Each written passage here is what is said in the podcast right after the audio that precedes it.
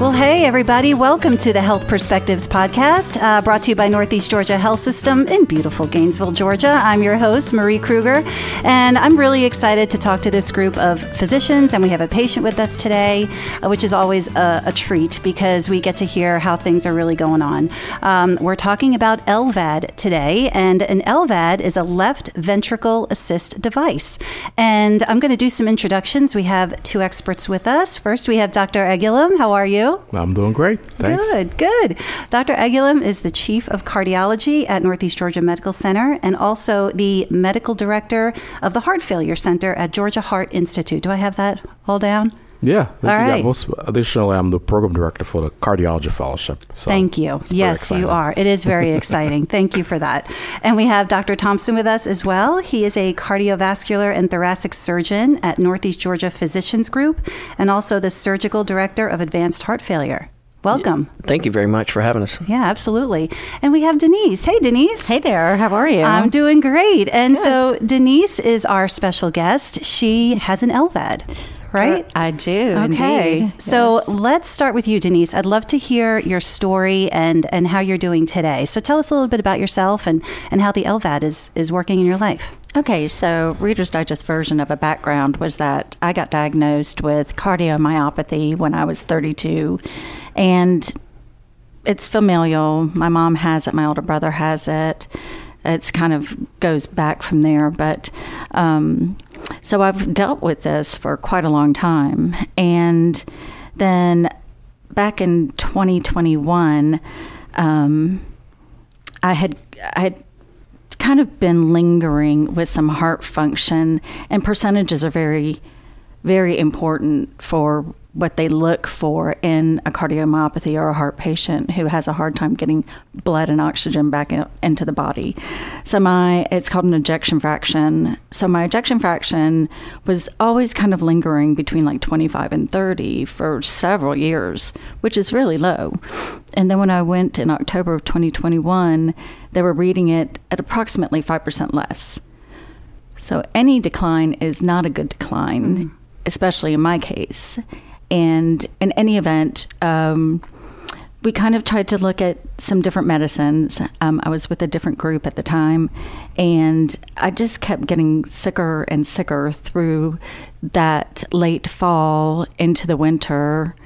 And then in the spring, I was actually in Mexico and completely fell out. Like I couldn't, I couldn't walk. I couldn't even walk from, we were in a condo. I couldn't walk from the bedroom into the bathroom without getting very winded. Oh, wow. And so um, my friend and I, we left Mexico and drove straight to the Tucson Medical Center, where I got to enjoy a lovely five-day stay there. Oh, goodness. But they were the ones that found that my heart had really declined even more so. So they were reading me at approximately fifteen percent. Is that where you first heard about the L V A D at that N- facility? I did not. Okay. No. So uh, they just got me, what all they were trying to do was get me better and so I could come home. Okay. So we got to a point where I could go, um, go back home, and that was um, at the end of March. And at the beginning of April, about a week later, I found myself in the E R at a different hospital, and um, they ran a bunch of tests there, and I had a heart catheterization there. And at that point, another doctor that's associated with Doctor Aguilam had said, she came over to me and said, we're going to be moving you immediately. And so that's when I showed up at Northeast Georgia. And really, it took a couple of weeks before we decided that the L V A D was really an option, and or the only option, really, um, because of some background things that we can talk about if you like.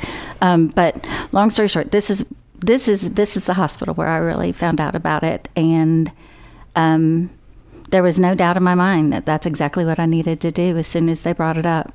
That's incredible. Yeah. So um, a little scary, though, your journey in, in finding out what's going on. It's it's kind of an interesting thing for me. Um, I have a lot of faith, and I've been staring my own mortality in the face since I was thirty-two. So, you know, I guess sure, it was a little scary, but I knew I was where I was supposed to be. Mm-hmm. You know, when you just get that intuitive feeling? Yes. I just knew. I was like, you know what? I know this is going to work out. This is it. Right. Good. So I just tried to hold on to that. That's that's great. Um, let's talk about what an L V A D is. Maybe folks don't know. Doctor Aguilam. Yeah, so an L V A D uh, stands for left ventricular assist device. So as the name suggests, it's a it's an artificial pump that we can attach to the heart, and it helps the left side of the heart pump well and increase blood flow through the body. But again, this doesn't necessarily, we don't take the heart out. We attach that pump to the, the heart that you have and, and have some external batteries that are attached to it that keeps the heart um, blood flowing through the body. And it's a really good option for patients who have really bad heart failure, much like Denise had and the way she progressed relatively quickly. So how did that evaluation process look with Denise when you thought the L V A D was a good fit? Correct. So when we met her, um, you know, fortunately we met her when she was extremely sick. We we'd not really interacted with her prior to that. But, you know, as we talked with her and got a sense of her history, uh, the things that she's been through, how, how her echocardiogram looked, we were pretty sure that she needs some form of uh, therapy to help her heart and that medicines were not going to cut it, uh, so to speak. So once that we had that discussion and, and we do an informed consent process where we have our L V A D educators and coordinators come by and sit and talk to the patient and educate them about what an L V A D is. And then we have a multidisciplinary team, including our surgeons, social workers, case management, folks on the financial services, psych, and so on that come by and talk and discuss with the patient. Okay. And then once all that information is gathered, we actually meet as a large group. And then we review every bit of data and then finally uh, make a decision as to what we need to do next. And then we'll talk with the patient. Okay. So the, the pump is the only piece of the device that's actually in the body and then everything's ex- external outside Co- of that? Correct. So um, this device basically unloads the uh, volume of blood that's in the left uh, ventricle and accelerates it through a pump and then pumps it back into the bloodstream. Um, this thing is controlled by um, an external controller, but there is a drive line that actually tra- traverses through the abdominal wall and then exits um, so it can connect to the controller and battery pack. Oh, wow. That's amazing. So it sounds like there's a lot of benefits. Are there risks with L V A D? Yeah, so the most common um, thing that we see with L V A Ds is going to be kind of the m- more routine things we see with any cardiac surgery, and that's going to be things like uh, pneumonias, uh, infections, those type of things. Um, one of the biggest uh, risks that we worry about when we do this procedure is actually the risk of stroke. And and that tends to be kind of uh, multifactorial, uh, but anytime you actually have to core out or take a piece of heart muscle away um, and kind of resect certain parts of it, you always worry about small debris that can, um, you know, scatter about and kind of fall into the chamber and end up going to the brain at some point. Um, the surgery itself carries about a ten percent risk of having a stroke, and we do our best to, to avoid those things. Unfortunately, here at Northeast Georgia, we have been kind of below that uh, national standpoint.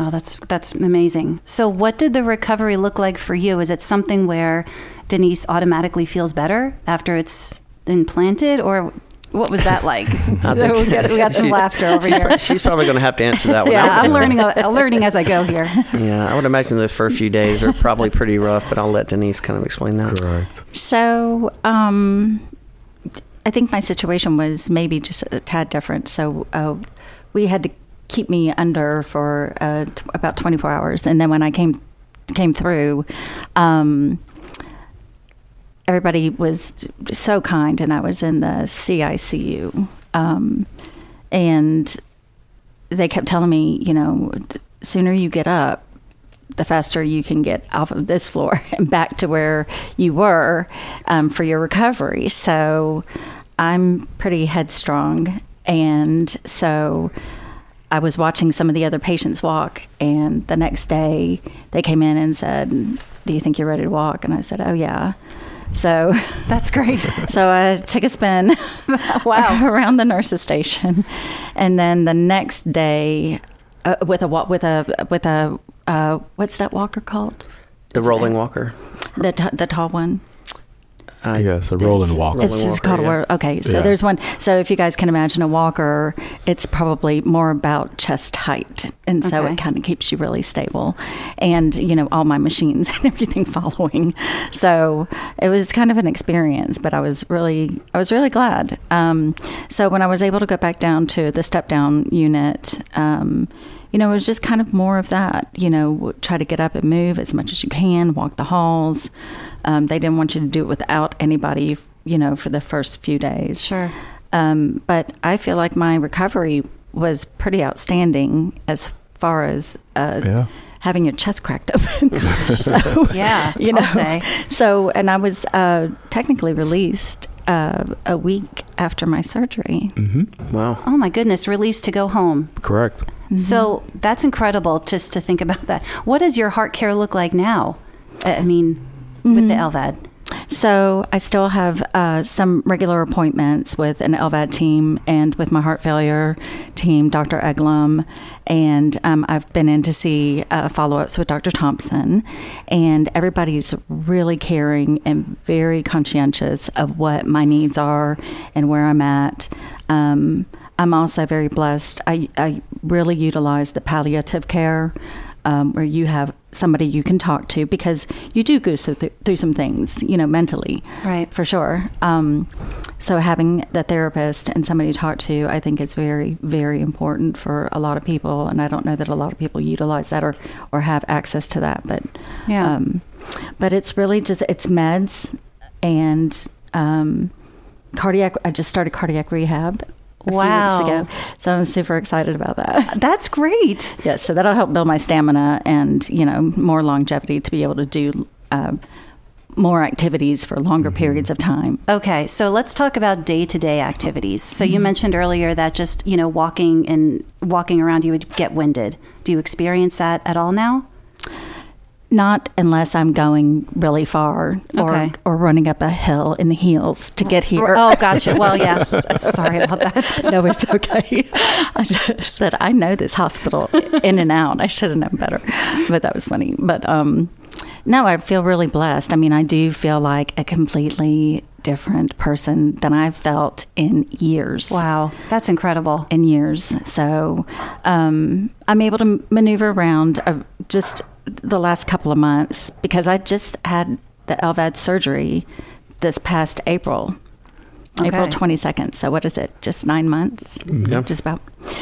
And um, so that's not really not, a long time. No, it's not. So I feel like I've I've done pretty well. I'll say. You look great. So, yeah. oh, and and, yeah, and that's what thanks. a lot of our patients tell us, right? Because sometimes, you know, patients when they're sick, they don't realize how sick they are. Where sometimes some of the simplest things really take a lot of energy and effort. And once the pump goes in now, they're like, oh, I can actually play with the grandkids, or right. I can walk up the driveway and not feel winded. Right. And it's, it's those little things that patients come back and say, wow, I can really now live again and have a better quality of life. So what made Denise a good candidate for L V A D? Well, there was a couple of things we looked at. Uh, so number one, there's was what we call a window of opportunity, right? So we want a patient to be sick enough to need it, but not too sick where they wouldn't benefit from it. So I think we were right down that middle. Um, and I think as we looked through her medical history, really aside from her heart failure problem, she really has no other medical issues. She doesn't have the, a lot of patients may have kidney problems, lung problems, so she didn't have any of those issues. Okay. And then as we looked through her history as well, we realized that there's no medications we could give her to treat her, to make her feel better, because a lot of that had been exhausted. So really now we needed to go for something like um, L V A D therapy. Okay. And will you have the same L V A D forever? So it, that's kind of a uh, indeterminate answer. I think, um, you know, right now these uh, are designed to last many, many years. And, and we still have patients that are ongoing, that are living with an L V A D. So I think time will tell how durable these things are. But um, I think that these things are really designed to outlast the life of the patient and not, um, you know, die from something like heart failure uh, in the long term. Um, this is actually a great option for patients with ongoing heart failure, because heart transplant is kind of a, a limited um, resource. Sure. And, um, you know, a lot of people don't qualify for transplant. And so those that are, um, you know, a good candidate uh, really can benefit from these things. Uh, one thing that we uh, do have to watch out for is the actual right side of the heart. Um, the right side of the heart actually has to be functional and be able to get blood over to the device uh, for this device to work properly. And, and Denise, uh, hers was actually adequate. And I think um, in those patients, this is a perfect option uh, for those that are having uh, a left ventricular dysfunction with a, a reasonable uh, heart function on the right side. So is it safe to say that as Denise goes through the cardiac rehab, she's just going to keep getting better and better? Yeah, I think so, that's our goal. Yeah. Um, you know, we the procedure's been done. She's on medicines to still treat treat her as well. So now cardiac rehab is really more to optimize um, overall heart function and her functionality as well.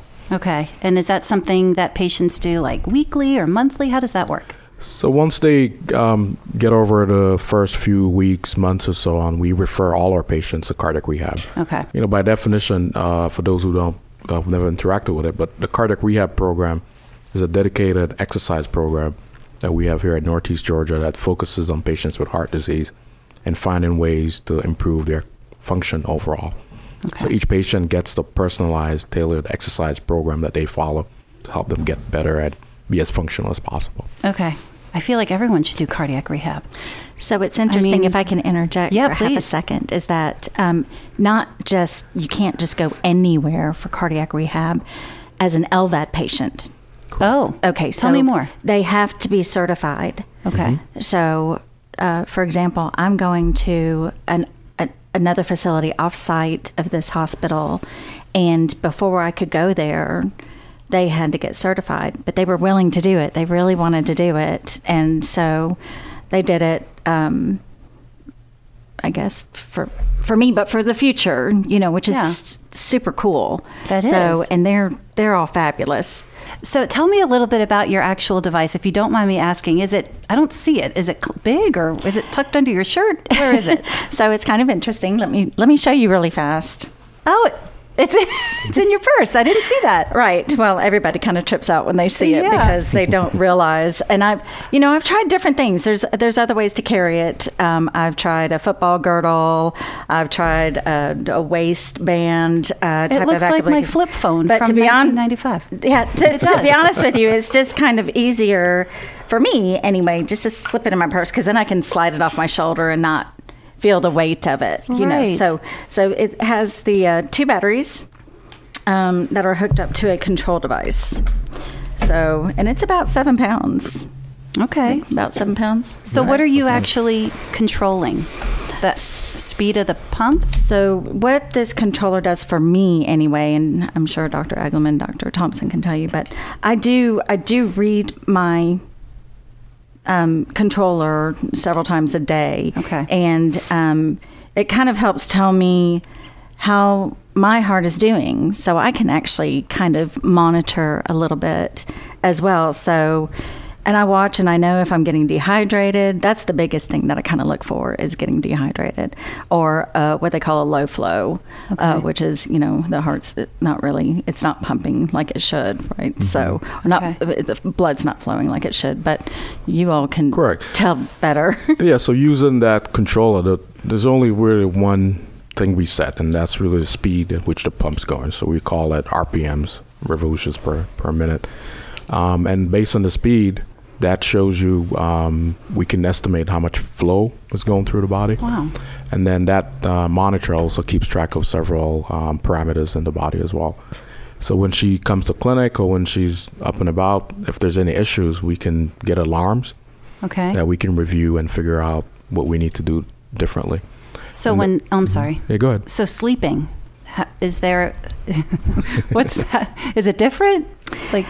Oh, sure. I'm, I'm very intrigued by this. So, um, so sleeping is different, and it took a while to figure out how to sleep. And now it's kind of interesting. I can sleep in any position, okay. but it took me a long time because I was always kind of a left side sleeper. Mm-hmm.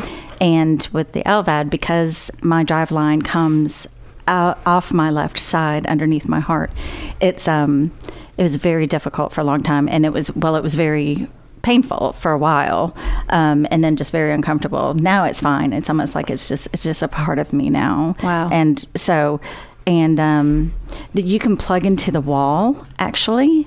And um, so you don't have to worry about the batteries. And then there's about a thirty-foot cord that is attached to um, the device, and so you can you can maneuver around pretty well. Okay. You know, so I can, if I get up in the middle of the night and have to go to the restroom, I can kind of pop up and go down there. So okay. Um, and you shower and you keep it. So showering is a different story. Okay. So everything's kind of These different are the things with I'm L V A D. Thinking about. Yeah. Right. So with L V A D, um, you cannot get your driveline site wet okay. at all. So it has to. It needs to stay dry um, because you have to change the bandages. It's a very sensitive site. Gotcha. It's basically an open wound, okay. if you want to think of it like that. Okay. Um, and so there's a special bag that they have. Um, produced, and so mm-hmm. it's it's kind of a vinyl bag, and it, your equipment goes in there, and then it's got lots of little it's got a couple of different folds over the top with locks and everything and zippers to make sure that your the batteries and the controller do not get wet. Your driveline can get wet, okay. but your your equipment cannot. Okay. Okay. So has L V A D been around for quite some time? Yeah, L V A D technology has been around for quite a while, um, but but again, we've had multiple different iterations of it. So what Denise has is the HeartMate three, which is the latest and greatest version of, of L V A D technology. Okay. And um, when we look at some of the older L V A Ds, I mean, I know you see how small this is, but some of the older ones were, you know, really big. They were the size of suitcases, two or three of them. Wow. But with each iteration of the pump, they've gotten smaller. Uh, there is a higher risk of bleeding and strokes and other problems with other pumps. And with this more recent version of the pump, a lot of those issues have been fixed. So it's getting better and better. And as we talk about L V A D technology, there's a new iteration uh, that's in the works where there's actually not a driveline. So the, the pump system is fully implantable without any external um drivelines connected to it. So that's incredible. So there's been prototypes that have been drawn up, and uh, you know, of course, there's a lot of uh, industry secrets around it, and it's not been fully put out, but sure, they're pretty close to having that developed. Yeah, wow. I think I think the um, Achilles heel right now for the the uh, ventricular assist devices are that externals. externalization of that driveline um, because it is kind of a potential nidus for an infection. But the um, the in the future, I think the more advances in technology and we can get rid of this driveline, I think uh, would really be a benefit to patients, hopefully from the cumbersome nature of taking care of all this stuff. But just to be able to do the things you normally would, like uh, shower without doing extensive dressings and, you know, maybe even swimming and those type of things, because a lot of patients miss out on that. I'm sure. Mm-hmm. So what would you tell, what do you want patients to know about L V A D? The good, the bad, the ugly. Like, what what would you tell someone who is considering getting an L V A D? I definitely get it. Yeah. Um, you know, there's risks with everything in life. And the potential to continue to be with your loved ones, the potential to get to a normal routine, again, a better routine, because your body's performing better, uh, because your heart's performing better. And, you know, I feel like this is nine months that I would not have had if I didn't have the L V A D, for certain. And the things that are cumbersome about it and that can be frustrating, they melt away because you start to figure out how to deal with it, mm-hmm. you know. And um, again, I think having a lot of support from loved ones and friends is huge. That's always been huge for me. And again, you know, I, I, it's not a faith-based uh, show, I'm sure, but it's just I, that I lean on that so much because oh, yeah. I'm just so grateful for every day that I open my eyes. I'm like, wow, this is just going to be a great day. That's right.